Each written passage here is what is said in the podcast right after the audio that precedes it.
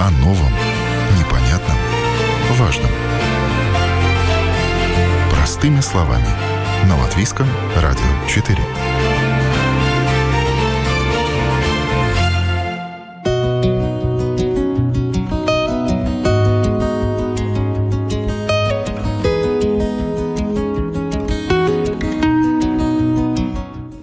Полки какой-то товар, мы можем повертеть его в руках, изучить, что написано на этикетке, но мало кто задумывается, какой путь этот товар проделал, чтобы оказаться в магазине. Сколько преодолел стран, каким транспортом его везли, как долго держали на складе и так далее. Это программа «Простыми словами». Меня зовут Яна Ермакова. Сегодня говорим о том, как работает цепочка поставок и о нюансах логистики.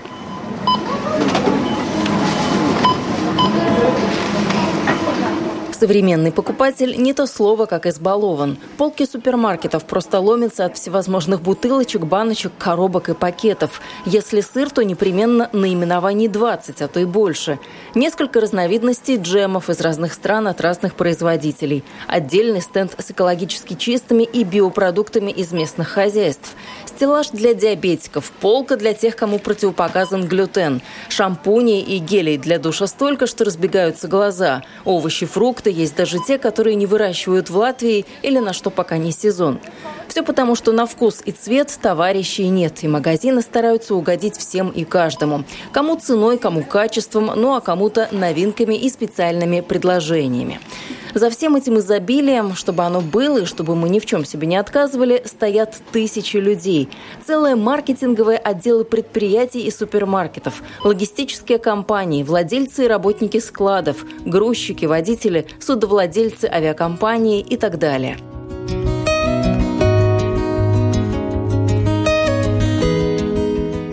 Как организована логистическая цепочка в маленьком магазине, понятно. Если товар закончился, жди следующий завоз. Куда интереснее, как все поставлено на поток в большом магазине, где и ассортимент побольше, и поток покупателей посолиднее. Расспросить все торговые точки, как продукты попадают к ним на полки, не хватит времени. Поэтому выбираем Рими Латвия и будем считать, что это собирательный образ. Потому что путь товара от производителя до Максима Латвия, Рими Латвия, Мего, Элви и других магазинов в принципе очень похож. Обо всех этапах этого пути рассказала представитель Рими Латвия Инга Битте. Сколько у Рими поставщиков? Вот сколько тех, э, скажем так, предприятий, тех э, компаний, с которыми вы работаете, кто поставляет вам продукты питания и товары? Цепочка э, довольно длинная. Ну, в общем, мы можем сказать, что в Риме, в Латвии мы сотрудничаем больше, чем 1200 поставщиков, которые достают нам разные товары, и как э, для еды, так и разные другие а как коммуникацию вот эту вы выстраиваете, если более тысячи поставщиков, то с каждым же нужно поговорить, с каждым же нужно обменяться мейлами, какими-то договорами, насколько это много все занимает времени? Да, правильно, поэтому эти продукты, если можно так сказать, они разделены по разным категориям. И в каждой категории э, работает или несколько, или один работник, который э, делает свою работу и имеет эту коммуникацию с поставщиком, знает о всех, э, может быть, новых каких-то продуктов, делает все разговоры. Это его ответственность, так что это большая-большая часть, больше чем 1200, она разделена на очень многим маленьким категориям. Например, категории, которые занимаются с продуктами гигиены. Или категории, которые э, люди работают э, с продуктами, которые зафасованы. Например, э, готовые банки, супы и так далее. Так что это разделено на маленьких-маленьких частях. А как получается, кто кого ищет? Риме приходится искать э, тех, с кем работать, или наоборот, какие-то компании производства сами вас находят? Это по-разному. Есть и те сотрудничества, и те поставщики, которые мы уже сотрудничаем, например, а, очень много лет. Э, также мы сами все время следим э, за э, какими-то тенденциями, мы знаем, что хотят наши покупатели, что они выбирают, что больше всего им нравится. Так что мы сами тоже э, укладываем сил и ищем, например, новые продукты. Также, например, как в прошлом году у нас, например, был э, такой семинарий для латвийских именно предприятий, где мы им предлагали узнать все, как и предлагать свои новые товары, которые ищет именно наш покупатель.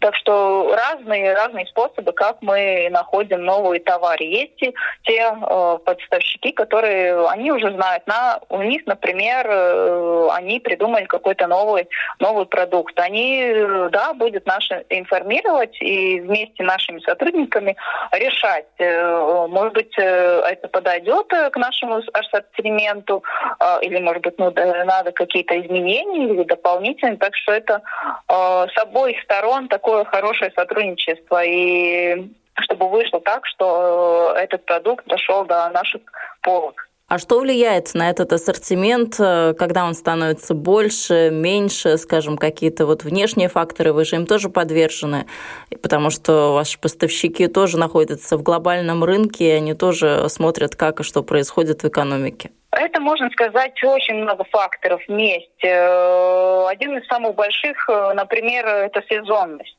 Мы знаем, что есть э, большие праздники или сезона, например, фрукты, овощи, которые выращиваются здесь, в Латвии, или какие-то сезонные продукты, которые, у которых, которых сезона именно за рубежом, не знаю, какие-то цитрусы, например, которые в Латвии не, не можно достать. Так что очень много влияет, да, именно сезонность и то, что в этом сезоне э, люди больше всего покупают. Не только овощи и фрукты зависят от времени года. Мороженое, например, тоже товар сезонный. Летом покупают больше, зимой – меньше. А значит, и объемы заказов в холодные месяцы отличаются от теплого времени года. Тенденция недавнего времени – внезапный повышенный спрос на какой-то продукт. Гречка, соль, подсолнечное масло, туалетная бумага. Любители сэкономить на перспективу гадают, зачем придется гоняться по всему городу в следующий раз. Инга Бита говорит, что такое спонтанное потребление, да еще и в промышленных масштабах – настоящая головная боль для магазина все товары есть, наши поставщики подтвердили, что все хватает э, и просто сохранять спокойствие из этой ситуации. А сколько магазинов у Риме? Потому что вот нам тоже было интересно, когда мы думали о том, как сделать программу о цепочках э, продуктов от поставщиков до магазинов. Нам тоже было интересно поговорить именно с большими торговыми сетями, потому что у вас этих наименований в ассортименте очень много. Поставщиков, вы мне уже сказали, более 1200. А сколько магазинов и как происходит этот процесс? Э, куда идут товары? Сначала они приходят на склад или сразу идут в магазин? Магазин? В основном э, все продукты идет э, через э, наш центральный склад в Риге, который самый большой в Балтике. И Дальше от этого логистического центра все товары э, выдаются и ездят э, на наши магазины, которые, если смотрим только на Латвию, тогда около 130 магазинов Латвии и Риме. В логистический центр приходит абсолютно все, скажем, и пресса, и мясо, или все-таки есть какие-то товары, которые вот напрямую идут сразу в магазины? В складе приходит, можно сказать, вся продукция, то, что только приходит э, прямо э, в наш магазин, это только два товара, это свежий хлеб и торты, которые производители возят э, прямо в магазин. Все остальное и пресса, и рыба, э, особенно свежие продукты. Проходят э, очень тщательный э, процесс э, качества, и мы достаем э, этот э, товар в магазинах через нашу логистику тоже в таком же качестве, как от производителя. Ну, тогда интересно вот этот путь посмотреть. От производителя до логистического центра. Как происходит это и как э, все это налажено по времени? То есть э, от производства до вашего центра нужно привести максимально рано утром или там нет таких вот каких-то жестких ограничений? Можно сказать, что работа не прекращается круглосуточно в нашем центре, и товары достаются, можно сказать, все время. В основном, если мы говорим о, о тех э, доставках от нашего центра до магазинов, в основном машины выезжают, например, 5-6 э, утра. И по всей Латвии, можно сказать, каждый день э, от нашего центра выезжает 60 э, больших грузовых машинах, э, если называть фурами. Тогда это около 60 фур, которые выезжают на наши магазины, чтобы достать все продукты и все товары от нашего центра в Риге до любого магазина в Латвии. Это машины, которые от предприятий, а дальше, если, скажем, из логистического центра уже в ваши магазины развозить, это машины, которые в вашем автопарке находятся? Да, эти 60 машин – это именно наш автопарк, который от нашего центра едет э, до наших магазинов. Логистический центр Рими Латвия самый крупный в странах Балтии. Здесь работает примерно 700 человек. Трудятся посменно. Со склада в магазин уезжает машина, груженная палетами и роллами. В один грузовик помещается около 30 палетов. С палетами понятно, это доски, сбитые в виде платформы. А вот роллы, тут, наверное, требуется пояснение. Это железные тележки 2 метра высотой, куда товар можно загружать ярусами. Есть ли такие продукты, товары, которые остаются какое-то время на складе, лежать в логистическом центре, или все сразу уходит в магазины и на складе лежит уже где-то там? Это тоже зависит от, э, от продукта. И если мы говорим, например, о свежей продукции, как э, овощи, фрукты, тогда они довольно быстро попадают в магазинах. И учитывая все потребности качества чтобы сохранить. А если мы говорим о тех продуктах, которые, э, у которых больше срок годности, например, упакованная э, еда или в баночках, или какие-то печеньки, например, или макароны, у них, да, этот срок годности довольно долгий, и тогда э, через нашу систему мы уже смотрим и знаем, что, например, э, этот товар можно э, привести на наш склад побольше объеме и потом распространять по магазинам. Так что это зависит от самого продукта, как долго он будет на нашем складе. В основном, да, что свежие продукты, они э, минимальное э, время проводят на нашем складе и потом уже сразу отправляются в магазин. Если в одном магазине товар закончился, а в другом есть, э, как-то вы так перераспределяете это количество товара, чтобы было равномерно или, или нет? В основном это все планируется умная система, которая видит все спросы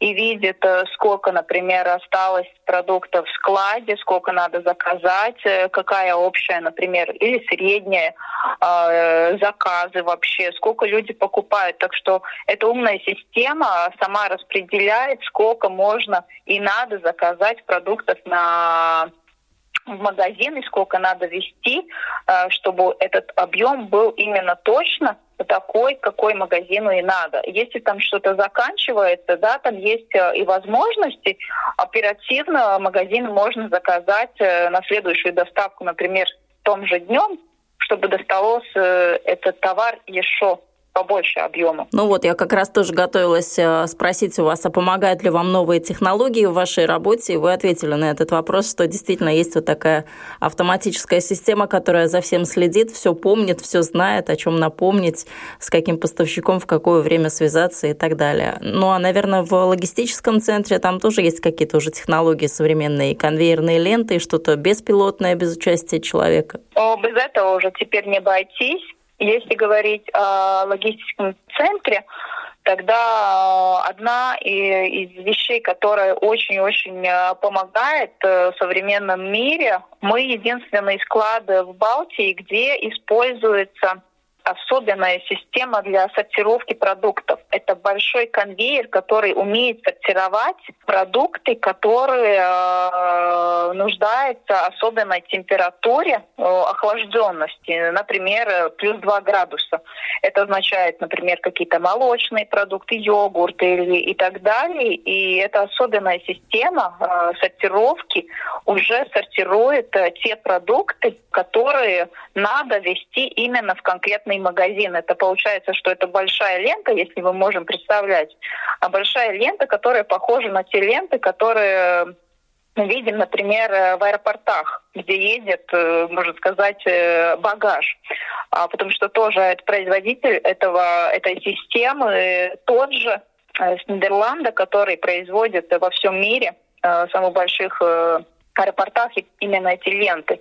И этот процесс э, чуть похож. Используется такая длинная лента, где эта лента уже сама отсортирует те продукты свежие, которые нуждаются в охлажденности, уже по конкретным магазинам, и потом работникам только приходится эти продукты запаковать так что это работа сортировки э, тоже эти умные, умные, можно сказать, системы помогает э, и легче становится эта ручная работа на складе. Автоматизация процесса не только упрощает труд человека, но и заменяет его, констатирует член правления логистического центра «Дипол» Дмитрий Карбанов. Впрочем, массовая автоматизация в этой сфере Латвии пока не грозит. Человеческий ресурс, он дорогой, и он будет все дороже и дороже.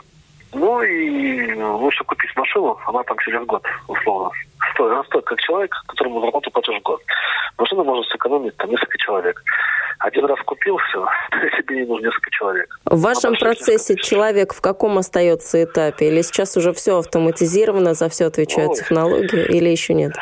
В Латвии ничего особо не может быть автоматизировано. Особенно если ты работаешь с маленькими клиентами, так как можно делить упаковки, делить то. Все равно человек выгружает, человек ставит на локацию на складе, и вот это потом делает сборку. Чтобы автоматизировать, нужно все грузить ящиками. Ну, транспортными упаковками, скажем так, в магазин. Это могут себе позволить только большие сети. И, соответственно, больших сетей товар будет дешевле, чем у маленьких магазинчиков. Прогноз на будущее для маленьких магазинов или магазинов вне сети тоже от Дмитрия Карбанова неутешительный. Но вернемся к крупным игрокам рынка. А что не уходит со склада? Ведь есть же какие-то такие продукты, наверное, которые в процессе транспортировки либо испортились, я имею в виду, ну, может быть, упаковка порвалась и какая-то крупа высыпалась. С ними что происходит? Они остаются дальше у вас на складе, где-то лежат, вы их куда-то потом дальше можете отдавать, скажем, если какая-то крупа, может быть, в зоопарк куда-то, или что с этими такими остатками неучтенными? Непредвиденными? Если, если при транспортировке э, мы видим, что у продукта незначительные технические э, неполадки, которые не влияют на качество, я хочу здесь сказать, именно не влияют на качество, тогда, например, как вы упоминали, крупа или какие-то консервы, которые чуть-чуть, может быть, какой-то уголок там э, уже при транспортировке испортился, но это не влияет на само качество, мы такие продукты даем на пожертвование, и мы сотрудничаем с э, проектом «Пēdušai Латвijai», который потом эти продукты используют или а, на еду каких-то местах, где, например, э, для малообеспеченных варит, например, суп, или используют эти продукты э, и дают э, малообеспеченным отдельно вместе с другими продуктами, например. Мы и так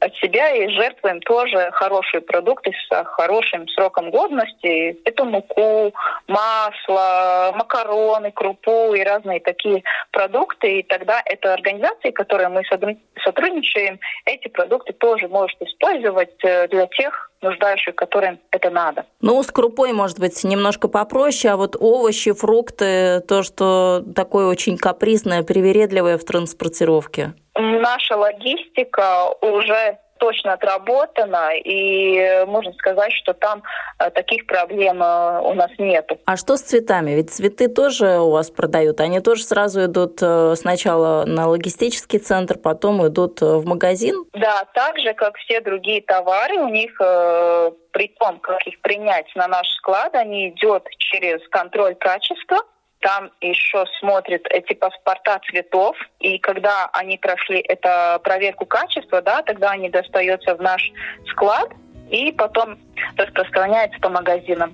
Перед тем, как принять товар от поставщика и разместить на складе, его проверяют самым тщательным образом. Например, для овощей и фруктов около 20 таких проверок на соответствие стандартам качества. Для других продуктов и товаров чуть меньше. Любой товар э, все равно он в пути или в нашем э, или находится в нашем складу или выехал только что из поставщика, там не знаю, из какой-то завода, э, он все равно весь путь любой момент должен находиться в тех условиях, которые подназначен ему по производству. Особенно я, я здесь имею в виду продукты питания, которые, например, должны быть в охлажденном виде. Если мы говорим о том, как долго они путешествуют, например, они, может, и путешествовать дольше, но все равно, например, если это молочные продукты, они все время должны находиться плюсная температура очень маленькая, 2-3 градуса. И это означает, что эта температура будет и как, на, как в машине, пока она путешествует, и также будет в нашей, э, нашем складе тоже такая же температура, чтобы эта температура сохранилась все время, пока достается этот продукт до клиента. Большая роль в этих продуктовых цепочках отводится логистике. Об этом поговорим буквально через пару секунд.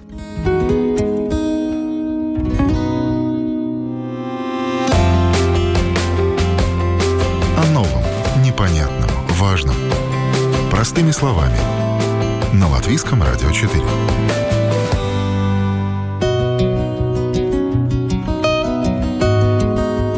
Вы слушаете программу «Простыми словами». С вами я, Яна Ермакова, и мы продолжаем говорить о том, как продукты и товары появляются на полках магазинов.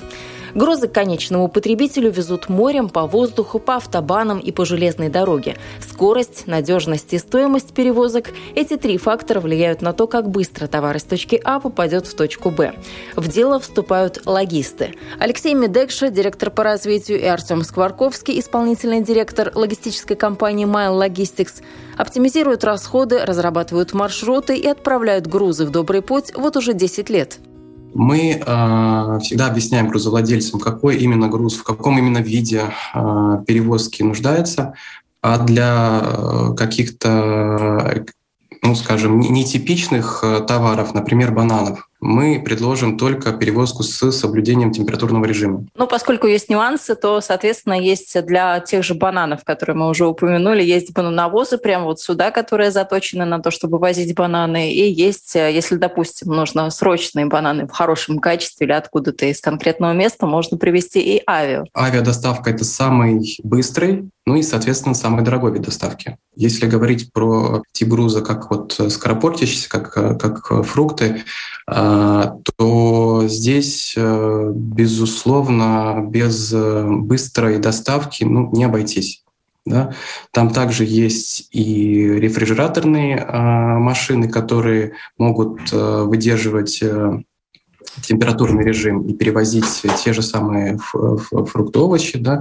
Также есть и обычные тантованные фуры, и ну, в том числе есть и фуры с цистернами и так далее. Продолжим, наверное, эту тему об особенностях э, транспортировки груза, потому что понятно, что для сахара нужны какие-то одни условия, для соли другие, э, и для удобрений, и для стекла что-то третье. Начнем с того, что, во-первых, проговорим, какие виды э, грузов бывает.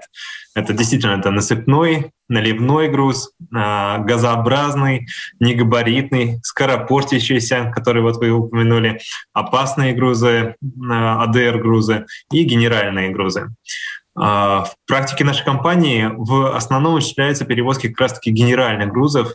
Это так называемые штучные грузы, а, которые переводятся в упаковки. А, в качестве упаковки могут использоваться ящики, мешки, бигбеги, контейнера, но, наверное, наиболее популярный тип упаковки — это как раз-таки коробки на палетах. Почему э, такой тип упаковки наиболее безопасным считается? Потому что от завода изготовления до склада получателя груз может э, неоднократно перегружаться на консолидационных складах, в особенности если мы говорим про сборные грузы.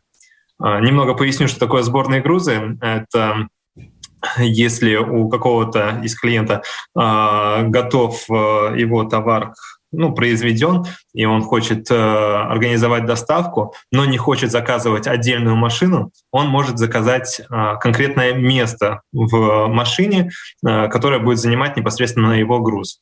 Вот. Э, и, конечно же, наиболее удобным э, вариантом для перевозки, перегрузки это будут э, груз, упакованный на палетах. Также наша компания активно занимается и доставкой и опасных грузов. Э, там еще более необходимо уделить больше внимания упаковке груза а также убедиться, что у водителя в том числе есть разрешение на перевозку такого типа груза.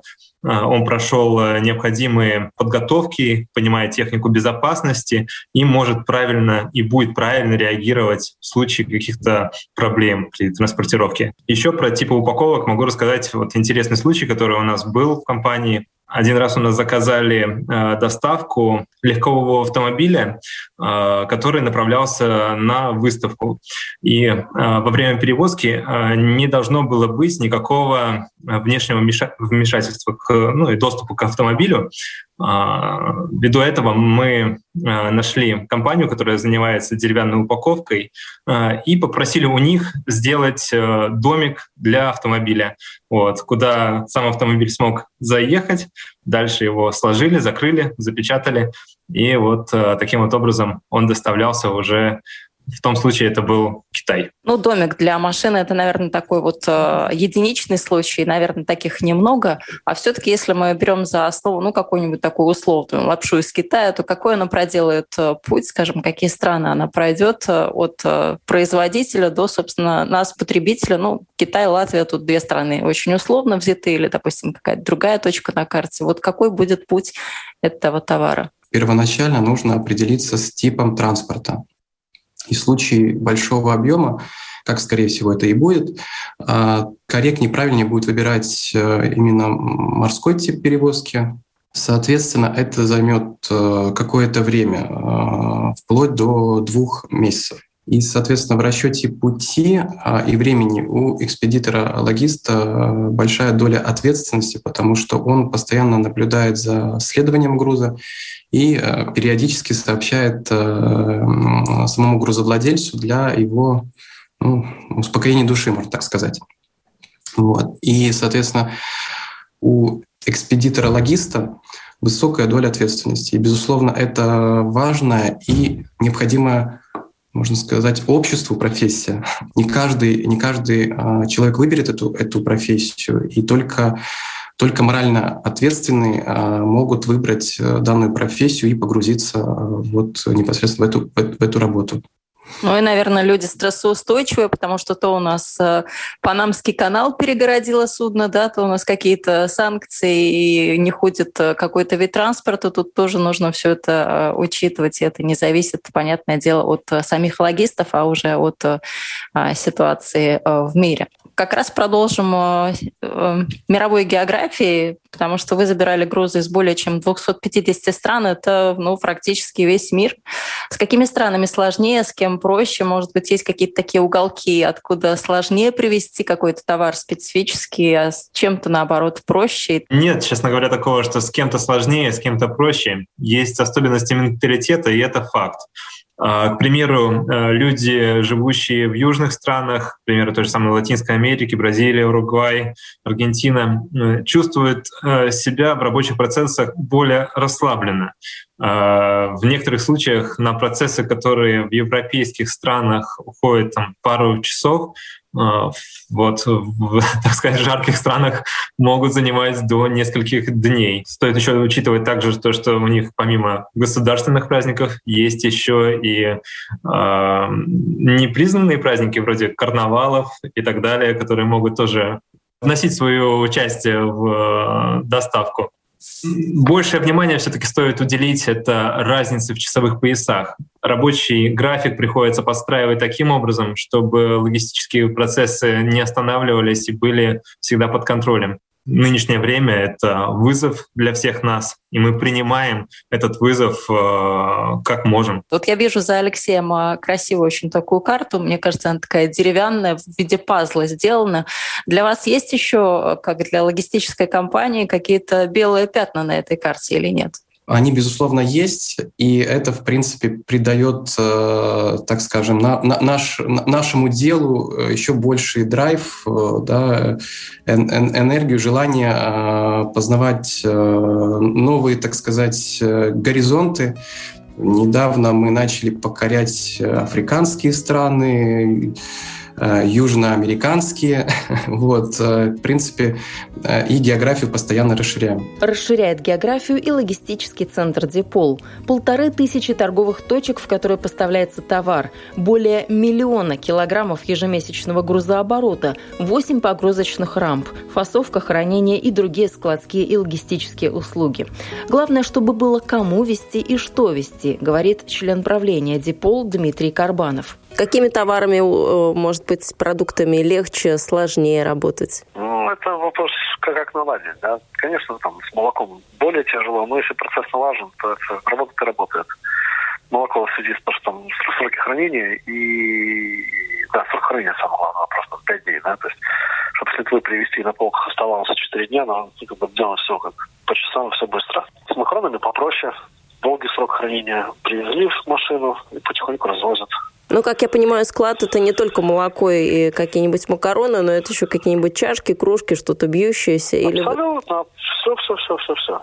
Все приходит. Ну, вот уже особо ничего не производит. Это все приходит на склады торговых сетей или логистических компаний. Здесь они его принимают, расфасовывают, все как надо для клиента, оклеивается по законам Латвии, ну, аннотациями. И дальше поставляется в магазины по заказам от магазинов. Но у вас есть тоже всякие разные услуги. Вот одна из услуг – это взвешивание дополнительное, да, или пересчет веса. Для чего это нужно? Это в основном для грузов, которые уходят за границу. Потому что, чтобы пройти границу, там можно там на Россию, на Белоруссию, э, нужно грузить там ну, не больше там 20 тонн и так далее, и так далее. Ну, когда на границу товар приезжает, если вы заявили, что там 14 тонн, его взвешивают, а в машине 17 тонн, где 2 тонны, контрабанда. Вот для этого нужно перевзвешивание, для оформления корректных документов. Ну и дальше бывает, что надо понимать, допустим, если палатный машин развозит товар, у него грузоподъемность там 3 тонны, чтобы туда не загрузили 5 тонн. Ну, чтобы не сломать машину. Вы работаете с ну, крупными торговыми сетями или есть какие-то мелкие поставщики? Потому что крупным, понятно, доступ на склад открыт, все ясно, а с мелкими? Маленький клиент есть, да, их немного, так как э, затраты к ним довести гораздо больше, ну и от ассортимента товара. Если там большие склады там не собирают со всех клиентов, э, со всех поставщиков товары там везут к одной куче, а маленькие там проблема. Бывает, что у одного условно стиральный порошок, у другого там зубные щетки, у третьего шампуня. Вести по отдельности невыгодно. И дороже все получается у этих маленьких магазинчиков. Для них тяжело это, получить товар по достойным ценам. У них маленький оборот, маленький ассортимент. Дальше будет еще тяжелее, потому что сети становятся все больше и больше. Получается так, что в сетях товар будет просто тупо дешевле, чем в маленьких магазинах, если они все не соберутся. Но в Латвии никто не любит собираться вместе. Но у вас тот товар, который приходит и сразу же уходит, есть товар, который лежит и ждет своего часа? Да, да, да. Все по-разному. Есть, который лежит, гниет, потом оценивается. Есть, который еще не пришел, а уже продан. Серьезно, есть и такое? Ну, конечно, есть у товар, который ходовой, его быстро-быстро берут. Бывает так, что получается, что там на 3-4 дня вылетает. Потому что, ну, не успели привезти там. Ну, в связи, сейчас это в связи с Украиной. Поставки перестали быть регулярными. Вот и бывает, что товара нету. Сейчас тоже проблема. Банки российские, кто-то по санкции попал, не могут заплатить за товар. Плюс курс рубля поменялся, товар стал более невыгодный. А что с этим товаром происходит, который где-то застрял, вот скажем, у вас на складе застрял и ни туда, ни сюда? Дальше собственник товара должен решить, что с ним делать. Выкинуть или сделать большую скидку и хоть какие-то деньги получить. Ну, то есть в любом случае он со склада у вас куда-то должен уйти, а если вот нет такой возможности, опции, его ну, бросили, смотрите, забыли? Как это бросили, забыли? Клиент взял, бросил товар. Ну вот сейчас санкции, смотрите, некоторые же порушились э, логистические цепочки. Вот где-то товар так застрял, допустим, на ну, складе, вот что с ним дальше? себя на место этого клиента. У вас есть товар, условно, на 10 тысяч евро, которые вы везли в Россию. У вас стоит 10 тысяч. Либо вы что, его бросите, или со скидкой в Латвии продадите. Вы за 50% скидки многие заберут. 5 тысяч хотя бы получите. Это все-таки товар, это деньги. Вопрос всю сумму получить или часть. Как это расфасовано? Как вы всегда знаете, в какое место вы товар поставили, чтобы его оттуда взять? Бывают ли какие-то накладки, скажем, вот должен был тут ящик с фруктами стоять, а тут стоят, не знаю, коробки с туфлями? Ну, всегда есть человеческий фактор туда поставить. Ну, это все зависит от размера склада. Склад до 5000 метров. Ну, все, все наизусть знают. Да, то есть, понятно, там, здесь бананы, там овощи, там молоко и так далее, да, ну, так грубо говоря. Склад 50 тысяч, там уже компьютер говорит, куда ставить, что ставить. Там уже более серьезная логистическая система стоит. Все зависит от объема. Маленький, значит, можно все заполнить. Это дешевле, чем ставить огромную дорогостоящую логистическую систему. Большой логистический склад, там без него, без него не справится. Слишком большой склад, там покупается система ставится. Но вот у вас в этих категориях это большой склад или маленький? Как я понимаю, это большой, потому что это огромная площадь, это большое количество поставщиков, машин, которые ежедневно приезжают и уезжают. Ну вот я занимался, было около 10 тысяч метров, я как-то в сети работал. Вот. Там ну, все все знали, да, то есть часть склада занимала еда, 20 человек на еде, 20 человек на овощах, 20 человек на молоке, 20 человек на, там, на этом. Но они между собой не пересекаются. Да? Человек в состоянии запомнить 2000 метров, что где что лежит. 10 тысяч еще может, да, это не проблема. Если там уже 20, 30, 40 тысяч, там другая технология. Согласно опросу пятилетней давности, который проводил исследовательский центр СКДС, 57%, то есть немногим больше половины жителей Латвии, не в курсе того, как товар от производителя попадает в магазин. 40% знают об этом очень мало, 12% не знают ничего, 5% вообще этим не интересуются. Возможно, сегодняшний выпуск программы «Простыми словами» заполнил этот пробел. С вами была я, Яна Ермакова. На этом прощаюсь до следующих встреч в эфире.